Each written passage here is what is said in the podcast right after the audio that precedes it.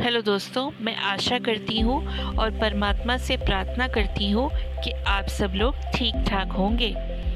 तो आज कविताओं के सेशन में जो मैं कविता लेकर आई हूँ, वह है मेहनत।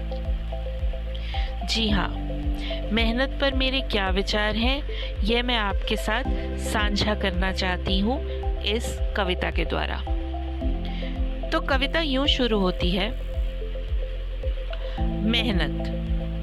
वो जो रब का सिखाया पहला सबक है, जिस पर इंसान का पहला हक है, वह मेहनत है। मगर पता नहीं क्यों, आज का इंसान इससे घबराता है, मेहनत करने से कतराता है, मेहनत करने से उसे कामयाबी का लंबा रास्ता लगता है। या फिर आजकल झूठ, चोरी, छोटा रास्ता इंसान को मुनासिब लगता है। मेहनत। जो रब का सिखाया पहला सबक है, जिसमें इंसानियत और रब की बख्शी हुई बरकत है, उस सच से इंसान दूर भागता है।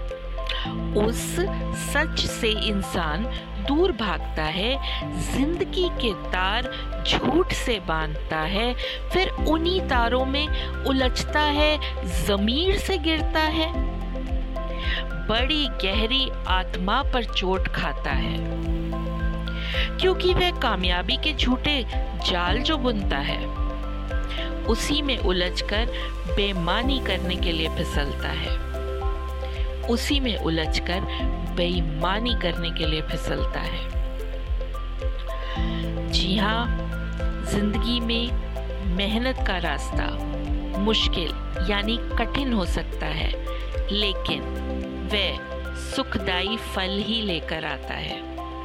इसीलिए मेहनत से मत कतराइए, मेहनत करते जाइए। जी हाँ तो लक्ष्य की प्राप्ति आज नहीं तो कल हो ही जाएगी। इस कविता को सुनने के लिए बहुत धन्यवाद।